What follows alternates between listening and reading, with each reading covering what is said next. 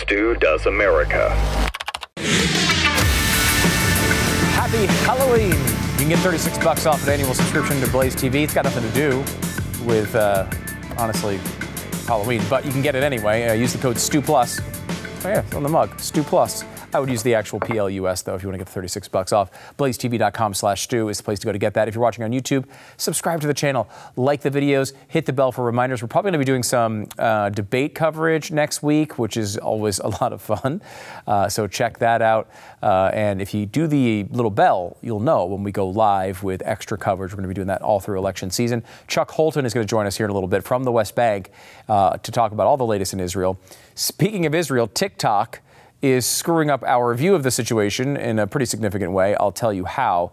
Uh, but we start by doing the State of the Race 2024 Part 6. Now, it's Halloween. What was Halloween Part 6? Uh, that, was, that was the one with Paul Rudd in it, I think. Yes, Paul, a very young Paul Rudd uh, threatened by Michael Myers in Halloween 6.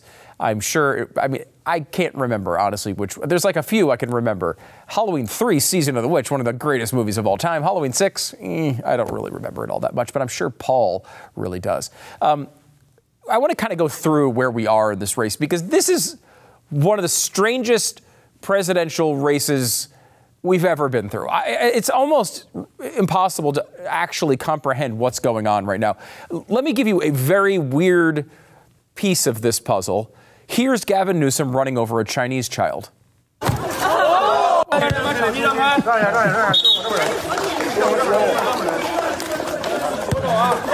now he's got the background. Going this way. Oh, just obliterates a Chinese kid.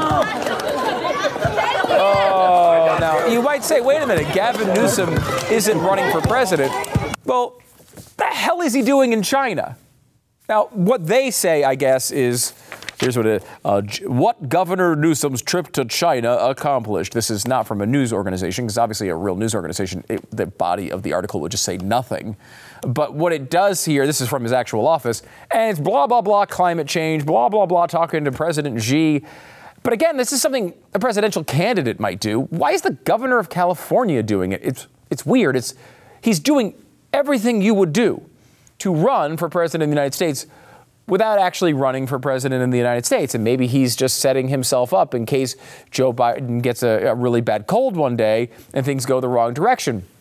Understandable uh, that he might be concerned about such things. But we have, think of this race. You have Gavin Newsom, the governor of a state, a major state, with a high profile, debating another governor who is running for president, but actually not even in first place. You, they're going at each other, even though Gavin Newsom isn't actually running for president. Then you have the president of the United States who's like 150 years old and can't get through a sentence. We now have a guy from a whose dad owned a gelato company. By the way, delicious. Talenti, delicious. Uh, that my wife buys it all the time. That company, that guy from that company who's a congressman you've never heard of, is also running for president against Joe Biden. Did you even know that was happening? Joe Biden knows. Uh, very, very, he's got a lot of money, and they're a little scared of uh, this guy from Minnesota. Then you have on the Republican side Donald Trump, who's a zillion miles ahead of everybody. When you have other candidates in the race, a bunch of them, some of them you've never heard of before, others are really prominent. However, they can't seem to make a real dent in what Donald Trump is doing. And this all comes to the end of the story where we don't even know if Donald Trump's going to be in jail or not. Uh, what the hell is going on? Donald Trump, who might be in prison at any moment if you believe the deep state is uh, not, a, not a, a good group of people, they may succeed in their mission to go after Donald Trump. It's clearly what they're trying to do. And if they do succeed, Donald Trump might just win the election from, from jail. Would you be surprised at all at this point? It is very, very weird, I will tell you that. Now, we've got a couple polls to go through. And uh, if you don't like polls, well, you know what? You don't I'll tell you what they say. You can believe them, you cannot believe them. But let me give you at least a picture of what's going on uh, in Iowa. Now, Iowa, this is, I mean, look, this, this is kind of narrowed. And we bash this process all the time. I make fun of it every single time it happens. But in reality, I think this primary process has worked pretty well so far. I, I mean, you, you, started off at the beginning. There were seven people on stage. There might have been eight, nine, or ten. They were very close to having as many as ten on stage. Wound up being seven in the first debate. Wound up being six in the next debate. And it looks like this next one's going to have four people in it. Um, and is that that big of a deal? Is that that bad? I mean, that seems like a good. I mean, it would be nice if Donald Trump was in it, but four or five is not a bad number for this next debate uh, coming up uh, next week. Uh, by the way, um, we'll have the coverage as I mentioned here on the show. Uh, uh, after on the YouTube channel, youtube.com/slash America, I'll be doing um, a segment, uh, the show with Megyn Kelly next week, going over all of this as it happens. Going to be a lot of fun. Make sure you join us. Um, there is a line here, and I think the line is working pretty well, which is if you can't make the debate stage, get out, right? It's okay that you joined it. Like Mike Pence had an on paper argument to be in this race. Former vice president of the United States. He wants to be in the race. He wants to run for president. Gets to run for president. He's got the kind of like master's green jacket, as we mentioned yesterday. You go in there, you kind of have a sensible argument to be in the race. If you can't make the debate stage, that argument goes away right? It shouldn't be that hard. I mean, you're going to get 4% in the polls or something like that. It's not that big of a deal. You should be able to do that. Pence couldn't do it. Pence dropped out. Um, that is kind of how this works. There's other candidates that might be thinking the same thing coming soon. And I will say, we've gone through this for a while. It seemed really distant. But the first caucus, the Iowa caucus, is in basically two months. It's two and a half months, basically, from right now. Two and a half months, not that far. And remember, there's a big chunk of time that's going to be eaten up by the holidays where people are not really going to be paying attention. So if you're going to make your move, now's the time to do it. Donald Trump builds a big lead as Nikki Haley pulls even with Ron DeSantis in the Iowa poll. This is a Selzer poll. And this is, you know, if you talk to, you know, mainstream polling experts, they'll say that she does the best polling uh, of Iowa, certainly, but also is one of the most respected pollsters in America. Uh, she's not always right. Polls aren't always right. We talk about this every single time there's an election, and no one listens to me when I say it. But polls give you a general idea about what is going to occur. It does not give you the exact amount. So if you see a poll that says 50 to 48, and you're like, oh, well, Donald Trump's winning by two, he's going to win by two, that's not the right way to look at a poll. The right way to look at that poll is it's close. That's what you can get from that poll. You can't get who's going to win. You're going to get it's close. Now, 14 months in advance, you're probably not even going to get that. But two and a half months away from a primary, you're going to learn a little bit about this. Now, uh, you know, Steve Deace has been on the show. He'd explain this to you. He knows Iowa and uh, the on the ground stuff better than anybody. And like Iowa's a little bit different than some of these other states. The caucus process is a lot about ground game. It's a lot about who shows up on the day and who can be convinced uh, into a particular candidate as opposed to another. It's you know, it's a totally different world, the caucuses. We'll get into the details of it as we get closer, but let me give you the poll of what Iowa looks like right now. This does not tell the whole story, but it, there are some interesting things you can take from it. Uh, first place, of course, Donald Trump. He's at 43% in this poll. Ron DeSantis and Nikki Haley tied at 16%. This is sort of the big headline. Everyone knows Donald Trump is going to be ahead in these polls, but the fact that Haley has pulled even with DeSantis is very good news for the Nikki Haley campaign. Um, she has a little bit of momentum. And one of the things you've noticed since the debates where people liked her performance, I got to say, I didn't particularly like her performance that much. I don't come into this as a Nikki Haley hater. Uh, she's, you know, a Republican. Some of the views that she has, I don't love. Some of them I really do. Some of the things about Nikki Haley I really like. I thought she was a pretty good governor of South Carolina when she was there. All that being said, I didn't think her, her debate performances were all that strong. I don't disagree. I don't agree with a lot of people in that. A lot of people really did like her performances, and it has helped her. She's she's risen up. What's interesting about this poll is this is the first real movement you've seen from Haley in Iowa. We saw a lot of movement uh, from Haley in New Hampshire and it's clearly South Carolina, which we have another update on that poll coming up here in a second. Um, you saw movement from these other states. You didn't really see it in Iowa. Iowa has a more religious um, uh, group of voters there. They didn't really embrace uh, Haley. This is the first good sign for Haley in Iowa of any real note. Behind that is Tim Scott. Scott is investing a lot of resources in Iowa and just really not connecting. He's at 7%. Vivek uh, Ramaswamy and Chris Christie at 4%. Douglas Bergamentum at 3%. Asa Hutchinson at 1%. Ryan Binkley who's not even on our chart, I don't think. He's at 0%, and uh, that's, that's it. Of course, you know, one of the things that you could say for Haley, and the reason why this is a good poll for her, is the news cycle has kind of broken her way here over the past couple of weeks. She obviously was an ambassador to the UN. Uh, she has a decent amount of expertise on the world stage, and uh, central to her argument is a hawkish uh, national defense. That argument, which is not really being brought by either tr- uh, Trump or uh, DeSantis in the same way, uh, is something that you did see from people like Pence before he dropped out, and, and Tim Scott as well. Um, that is working right now. Will that be a long term win? Uh, you know, if we were to get attacked by terrorists, uh, you'd say, okay, well, probably national defense going to be the big focus. Uh, will that will that hold all the way for the next couple of months? I don't know. We lost interest in Ukraine pretty quickly. I don't know if that's going to happen in in uh, Israel. We will we will see on that one. Let me give you a couple of other details from the poll.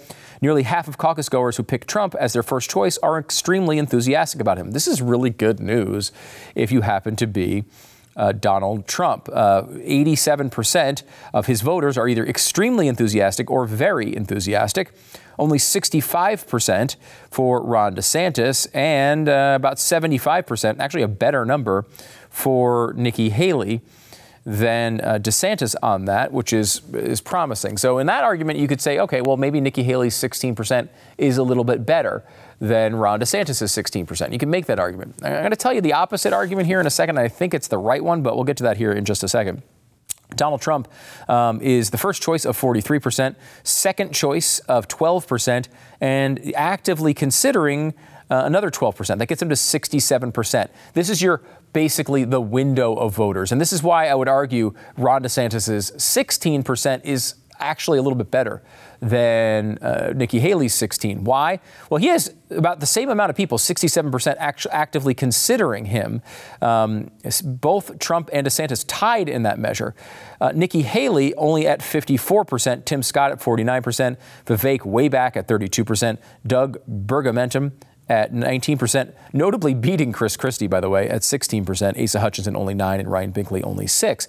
The reason why, you know, that's important is you want to have those people who you could actually get. The problem with the Haley coalition here, particularly in Iowa, but I would argue uh, across the Republican electorate as well.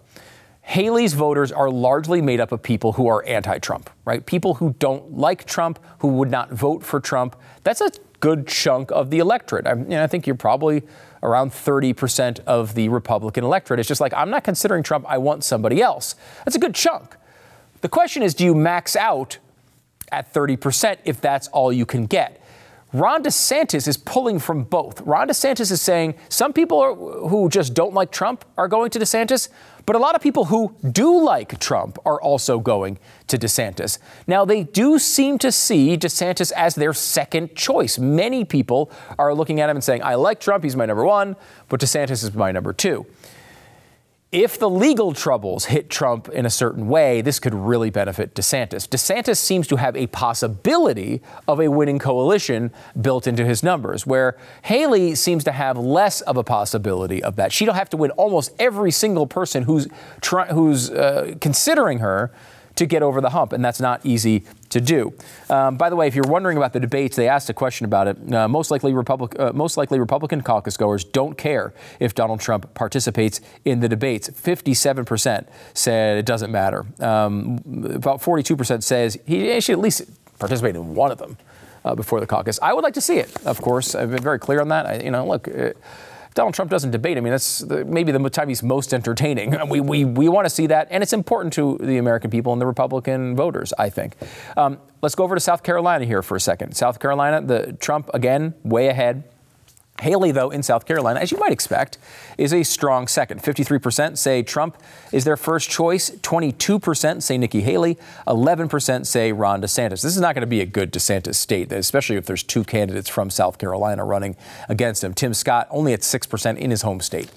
Again, I'd argue maybe it's time to go for Tim Scott. Many of the demographic and ideological divides present at the national level hold in the state as well. Trump leads Haley by 50 among likely voters without a college degree, 66 to 16, and by 40 among Republicans uh, generally, 59 to 19. By contrast, Trump and Haley are tied among college graduates, 32% each, and see similar levels of support among independents who say they're likely to vote in the GOP primary, 38 34 Trump. So let's do a little update of our big board here.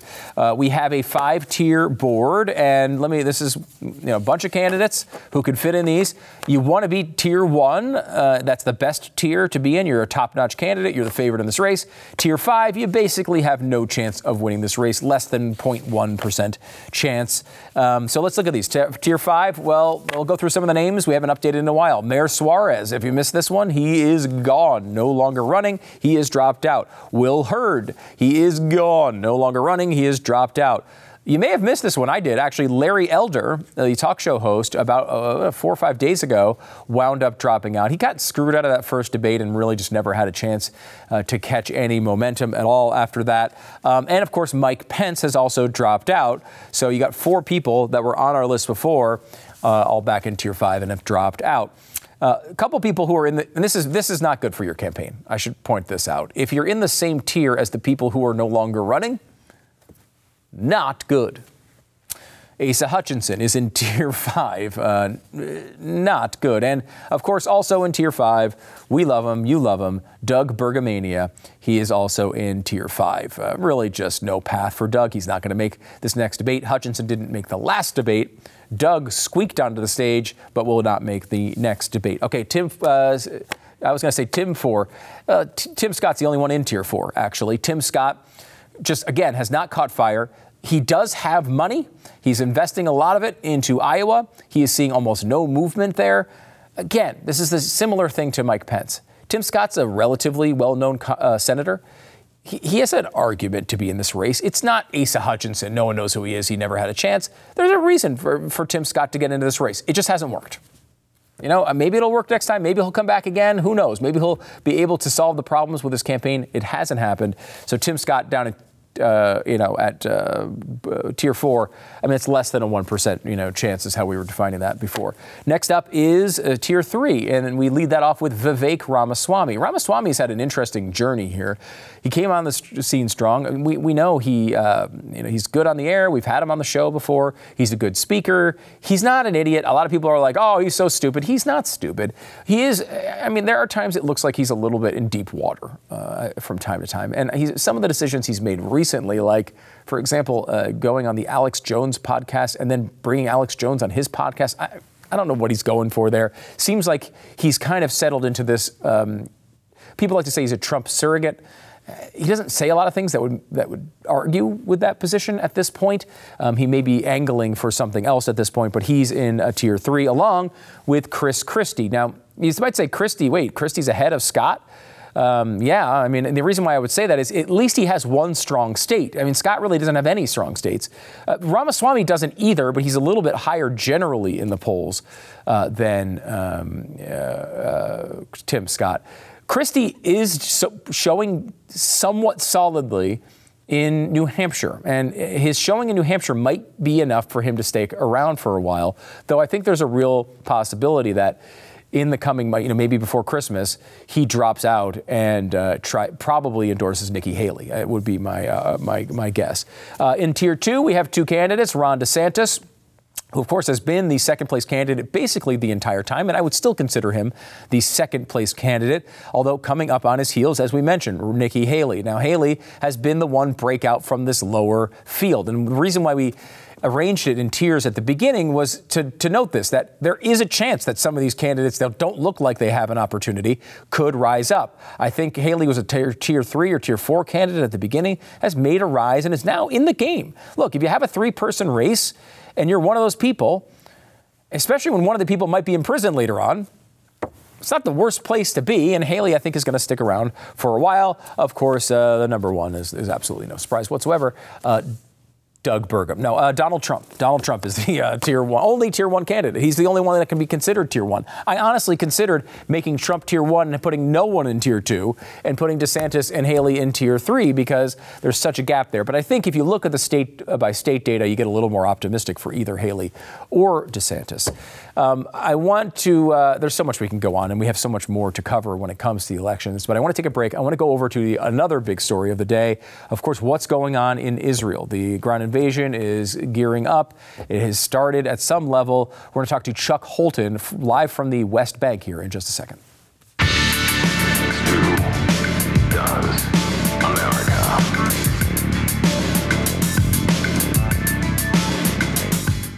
Let me tell you about Liver Health Formula. They already helped more than 2.6 million people with their products. Maybe you're one of them. It's not surprising that Liver Health Formula is a popular product because, you know, people want their livers to be healthy. It's kind of a basic function. You really need them. If you were to add up all the residents of Arizona, Virginia, Florida, and Texas, you still would not get to the 100 million Americans that have a sluggish fatty liver, and that makes people gain weight and experience fatigue. If you're suffering from low energy, brain fog, or explain, uh, unexplained extra flab, my flab has always been very well explained. It's too much Taco Bell. That's how I get it, but I don't know how you're getting it. You should try Liver Health Formula if you want to solve some of these problems. It's an all natural supplement packed with clinically proven botanicals to help you recharge and protect your liver. Has thousands of positive reviews on Amazon. On uh, Blaze TV, of course, you can get the best offer they have on the entire internet. That's true. With your order, you get a free bottle of blood sugar formula. In total, you're getting a 64% discount, which is pretty big. Uh, head over to de- uh, to the page getliverhelp.com slash Stu. Get the special offer going on now. Remember, we can't save America if we don't save ourselves. Go to getliverhelp.com slash Stu. Getliverhelp.com slash Stu. It's liver health formula. I want to bring in Chuck Holton. He's a war correspondent and host of the Hot Zone podcast, which you can subscribe to wherever you get your podcasts and on YouTube. He's been doing some great coverage for CBN as well, live from Israel. Uh, Chuck, thanks so much for joining us. And you're in the West Bank right now? Sure thing, Stu. I am it's interesting just watching you and listening. You know, I can hear crickets, and it's like it's so. In, it sounds so serene and calm there. And I know this is how war mm-hmm. is, but not too far away, uh, chaos reigns. Can you give us a sense of what it's like there right now? That's right. Well, uh, so you've got about 500,000 Jews who live in what they call Judea and Samaria, the biblical land of Judea and Samaria. This is actually Mount blessing that I'm on uh, from the Bible, and uh, just across over that way is the mount, the mountain of cursing, mm-hmm. and so uh, these settlers are spread out within about 200 different settlements throughout the Judea and Samaria, surrounded by about two million Palestinian Arabs, and right now, uh, the tensions are very, very high, obviously, between the, the Arab population or the Muslim populations specifically and the Jewish population uh, that is living up here and has been for decades. Uh, they talk about what happened on October 7th down in Gaza and the, they say, told me today many times, look, on October 7th, the Hamas terrorists had to break through a gigantic wall with lots of high tech thing, you know, uh, surveillance stuff on it. And come in order to come in and massacre the people in the kibbutzim around the southern part of, of Israel. Here, we're surrounded by two million angry Arabs, some some of whom are angry at least, uh, Arabs, and we don't have a fence, we don't have a wall, we don't have anything. And not only that, they're not very well armed up here, and so they they're worried that there could be a repeat of October 7th here, specifically because the leadership of the Palestinian Authority, which administers much of the West Bank, has been literally calling for a repeat of October 7th, specifically here in the Jewish settlements in the West Bank. It's really sh- shocking to think about it, and and this is part of the big calculation of what's going on right now in in you know what they refer to as Gaza, where you have a situation that if you have a massive operation on that side, you leave open uh, you know, other borders and other areas where something like this could happen, and you might not be able to respond quickly to it. Uh, what's the calculation here? How do they how do they defend every single side? Well, this was what the Jews would call the the fourth front of this war because they've got, of course, the front uh, along the border with Gaza, but they also have the second front in uh, the north with Lebanon and Hezbollah. The third front would be Syria and the Syrian army or the militias over there. And this is what they would call the fourth front. Uh, there are some National Guard troops or, or uh, reservists that are stationed here, especially here on this mountaintop where I'm standing, and they are. You have to understand, the Israeli military has called up so many people that their military is now larger than the American military uh, with a much, much smaller wow. base to draw from.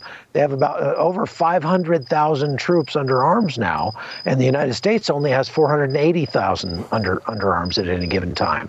Uh, now, that doesn't count the reservists and all the things that, that the United States could call up, but that's just it the Israelis have called up all of their reserves and they had 160% respond, meaning there are a lot more people that volunteered to come and serve their country, so much so that they're having a hard time finding even uniforms for everybody. And so this particular place, or this the, these settlements in the West Bank, are under a particular threat because there are just so many very well armed uh, Muslims that are surrounding them, and there just aren't enough troops to cover everything uh, in the middle of the country. Now, uh, the, uh, the, I drove through a an Arab settlement on my way here, and everything is shut down. It's a ghost town, and the IDF has come through and blocked every road. Uh, leading up to Main Street so that no IEDs can, no no VBIEDs can come through and kill people who are driving through there because that happens. And in uh, matter of fact, the people I'm with here said that in February, two of the people from this settlement were murdered in that same village that I just drove through as they were just driving through there. They were just shot by somebody that was angry. But there are a lot more angry people now. And in Ramallah, uh, just south of here, uh, earlier today, there was a massive protest, uh, pro-Palestinian, pro-Hamas protest. You're seeing that that kind of thing in Nablus, which is just right over this way. I can see the outskirts of Nablus from where I'm standing. So the bottom line is, this is a major threat and it's not getting a lot of press because nothing's blowing up here just yet. The one thing that is uh, that they don't have here is rockets coming in because the rockets from Gaza can't reach, and they haven't started firing rockets this far south from the north. So the, they only have to worry about snipers, RPGs, and VBIEDs, which, you know, if you ask me, that's enough to worry about. yes, it sure is. Um, let's let's talk about what Israel is doing in, in Gaza right now. You know, it's it's like you know, you, you, uh, if you've never been a war correspondent, you've never been in the military, you have no sense of what these battles are really like. You've seen it in the movies, maybe you played some video games. You know, you, you drag your troops onto the other troops, and they battle it out on the screen, and that's kind of your experience of war. the idea of getting rid of Hamas is obviously something that needs to be done, but to actually accomplish it, it's incredibly difficult. What are they looking at as they start to move into Gaza? Well, it is incredibly difficult. That's one of the reasons why they spent three weeks pounding uh, northern Gaza to dust before they pushed in there. Uh, urban combat is the most difficult form of combat there is. And it, unless you've done it, it's hard to even describe. I can promise you that anybody who has done it doesn't want to ever do it again. Uh, that goes pretty generally for any kind of actual war, but specifically urban combat. That's be, simply because of geometry there are so many angles in an urban environment from which you can be shot. And it's very, very hard to cover all those angles all the time. So, again, if you can bomb those buildings and flatten most of them before you get in there, you're reducing the number of angles from which you can be shot. But it also opens up a whole lot of difficulty in just mobility, moving around. And if you don't have the ability to just move around wherever you want to go, it's easily easy to get funneled into an ambush or hit with an IED or something like that. So one of the things that we've seen as we've been down on the Gaza border is we've watched these D12 cat bulldozers that are have cages over them. They're anti-RPG cages, and they're all armored up. And they go in first, even ahead of the tanks, in order to clear a path so that the tanks can go through. That serves the purpose of opening up that uh, that area because again, those roads are all choked with debris now. Uh, it draws fire, and it's really hard to hurt a D12 cat, and it gives the the tanks a safe passage through there as well as the infantry. So uh, this is a massive combined arms operation. You just imagine how many moving parts you're talking about in there with aviation support and artillery support and uh, you know you have all these different moving parts as far as armor and infantry and things like that. This is going to be very very difficult and then you add in 300 miles of tunnels that they've got to clear underneath Gaza and excuse me, you're in for one heck of a fight.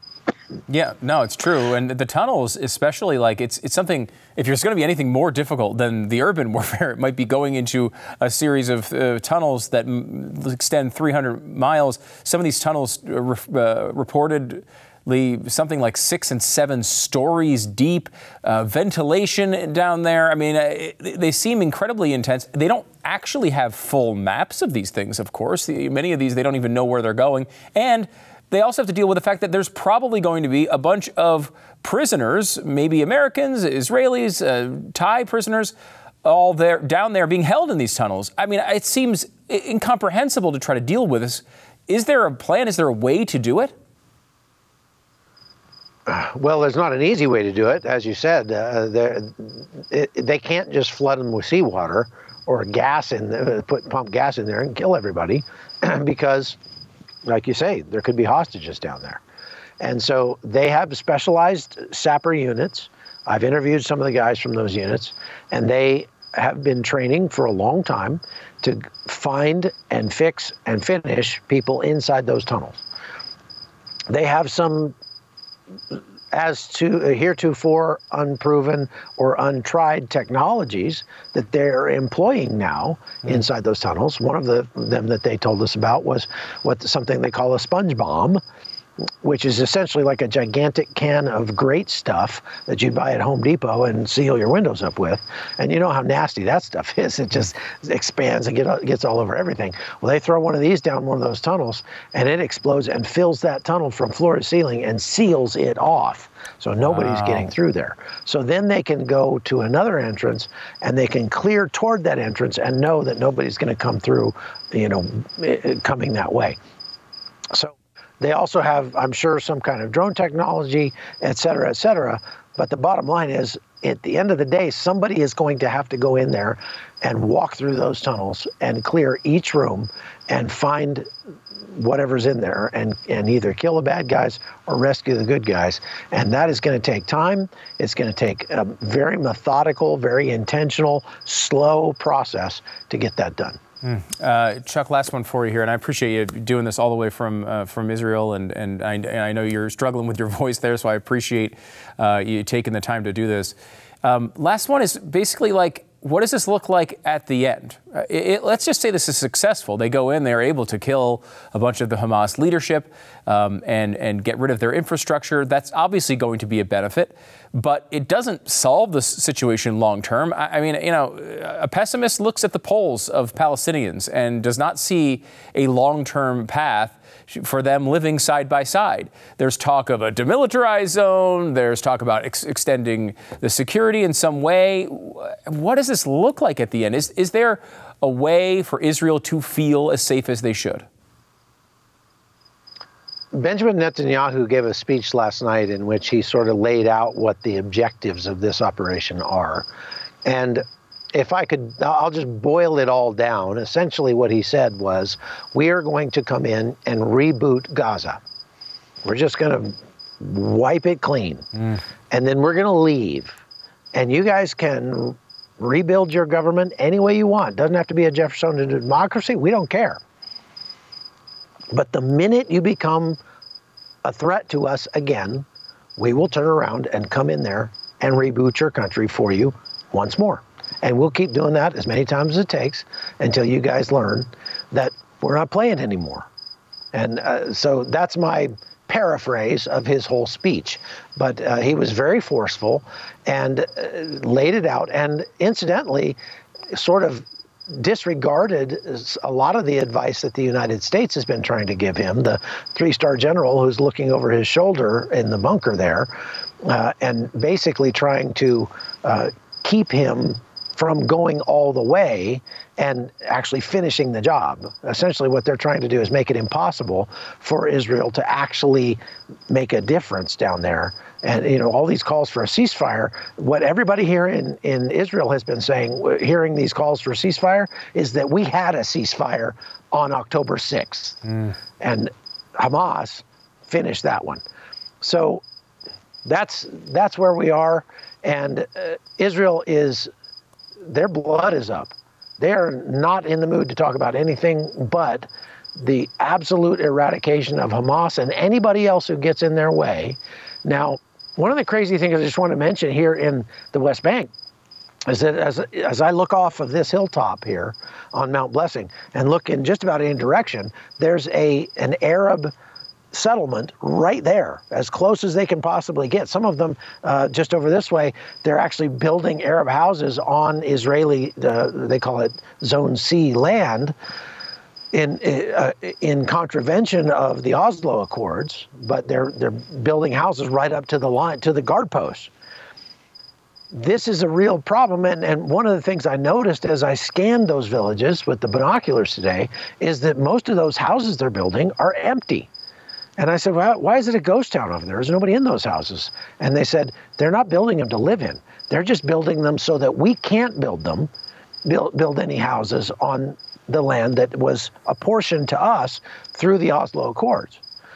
And uh, so I said, well, that sounds very expensive. I mean, how, how, where are they getting the money for this? And they said, that's an interesting question because the Biden administration has given the Palestinian Authority $2 billion and since since he came to power, and that they're using a lot of the American taxpayer money to do that. And this is something that is just not being reported.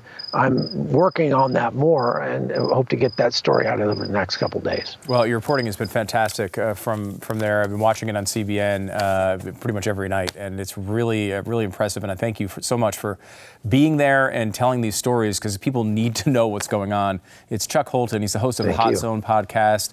Uh, be sure to subscribe today if you haven't already. Check it out on YouTube and check out his updates as well, of course, uh, over at CBN. Chuck, thanks so much for coming on the program. Really appreciate it. Sure. Thanks, Stu.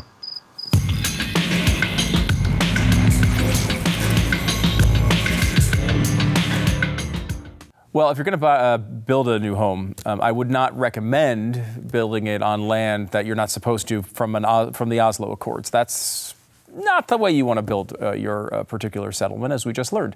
Um, but if you're just buying or selling a home in, in nice old calm America where nothing ever goes wrong, uh, you need to have the right real estate agent. And if you want to find the best real estate agent in your area, our own Glenn Beck started a company that's going to help you do just that. It's called realestateagentsitrust.com. It pairs you up with the best real estate agents both in the area you're moving from and the area you're moving to. Even if you're in the same town, you want to have the best agent uh, on, the, on, both sides of that transaction. These are some of the top sellers in the business. They know the best practices to get you the best price for your home and to get the best price on your new home. Best of all, they are great people. They're lots, lots of times listeners to this show or the radio show or something else on the Blaze. They can relate to you. They're usually right in line with the way you think, and, and that's what I want. I want someone who's going to be. I want to be able to trust. That's that's what it is. RealestateAgentsITrust.com. RealestateAgentsITrust.com. The name kind of says it all. It's a free service to you. RealestateAgentsITrust.com. YouTube has about 1.5 million NFL Sunday Ticket subscribers. Um, and what does that mean? You'd be like, oh, that's a great number. Congratulations to YouTube. Uh, they're going to lose $1.2 billion this season off of it. now, look, DirecTV always lost money off of the NFL package, too. It's kind of a loss leader, right? Like, you, the only reason I am a subscriber to YouTube TV is because they have the NFL Sunday ticket, and I must see the Eagles, who, by the way, I don't know if you know this, are the best team in the NFL right now. I just thought I'd point that out. Um, but uh, it is one of those things that you kind of have to have if you're a big NFL fan. You're going to go wherever you have to go uh, to get it. And so eh, they, a lot of people are going over there and subscribing to the full YouTube TV service as well. Um, but it's not as high as I think they wanted. Only about 20% of people are doing it. So about 80% of people are just getting the NFL Sunday ticket and sticking with whatever they had before. Otherwise, that's not a great thing. So let's see if that improves for them. It's a branding issue, I guess, you know? I don't know. YouTube TV, it's confusing. You got YouTube, you got YouTube TV. People don't even understand what the services are. Uh, you have to kind of educate people what they are. The same thing happened with the crispy chicken sandwich at McDonald's. Now, you might say to yourself, I know what the crispy chicken sandwich is. It's a crispy chicken sandwich. True. But what if I were to not tell you you were about to eat a crispy chicken sandwich? What if I were to tell you you were going to eat a McCrispy? Some genius said we should just call it the McCrispy. They did that, and it's made them now a billion dollar brand.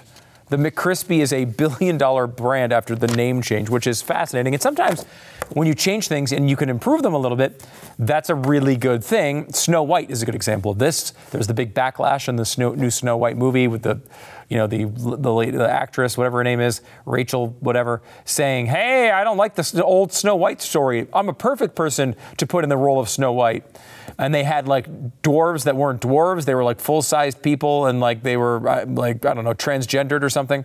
Do you remember the picture that got leaked? This is what it looked like. Uh, only one dwarf. The Snow White and the one dwarf and the six other people. Well, uh, uh, they're like, um, we've heard the backlash and we're changing the entire movie. This is what they just released now, which is blatantly CGI uh, elves, apparently going to now be. Uh, they're redoing the whole movie and have delayed it an entire year. So maybe you'll get the Snow White that you really want.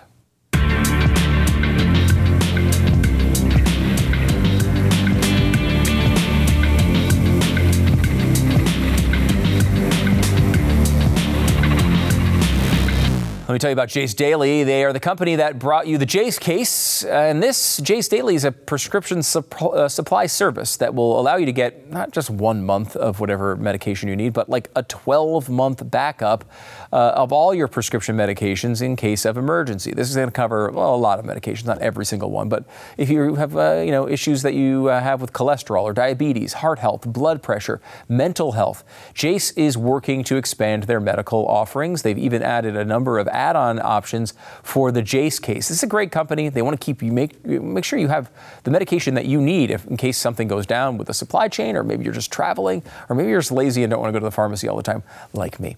Uh, your order is reviewed by a certified healthcare professional and delivered right to your door. It's very easy. It's the Jase case and Jase Daily from JaseMedical.com. JaseMedical.com. Enter the code STU at checkout for a discount on your order. The promo code is STU at jasemedical.com. J A S E medical.com. Well, as a parent, uh, you know that the most important thing you can do is turn your child's brain over to the Chinese Communist Party. And you do that, of course, through TikTok. It's a great, great plan. And if you're not executing it right now, what are you doing as a mom or a dad? Now, one thing that's interesting is a lot of kids are understanding the world, and also a lot of adults are understanding the world by the dumb posts they see on TikTok. And you're going to be surprised to hear that the Chinese Communist Party is selecting a certain view of the Israel-Palestine conflict. I know it's really shocking. Here's look, look at these numbers though. On a week of October 16th to the 23rd, there were um, about 123,000 Stand with Palestine posts and only 8,000 Stand with Israel. But they got about the same viewership. Actually, Israel was a little bit more. The Chinese Communist Party didn't like that, so they've changed a little bit. Now, with about the same split in posts, um, Stand with Palestine has 285 million views and Stand with Israel only 64 million. So it went from totally even to four times the views for the Palestinian posts. Uh, this is uh, not exactly surprising, but again, what could possibly go wrong by turning over all of our brains to the Chinese Communist Party? Here's an idea maybe that was a bad plan. I'm just throwing that out there.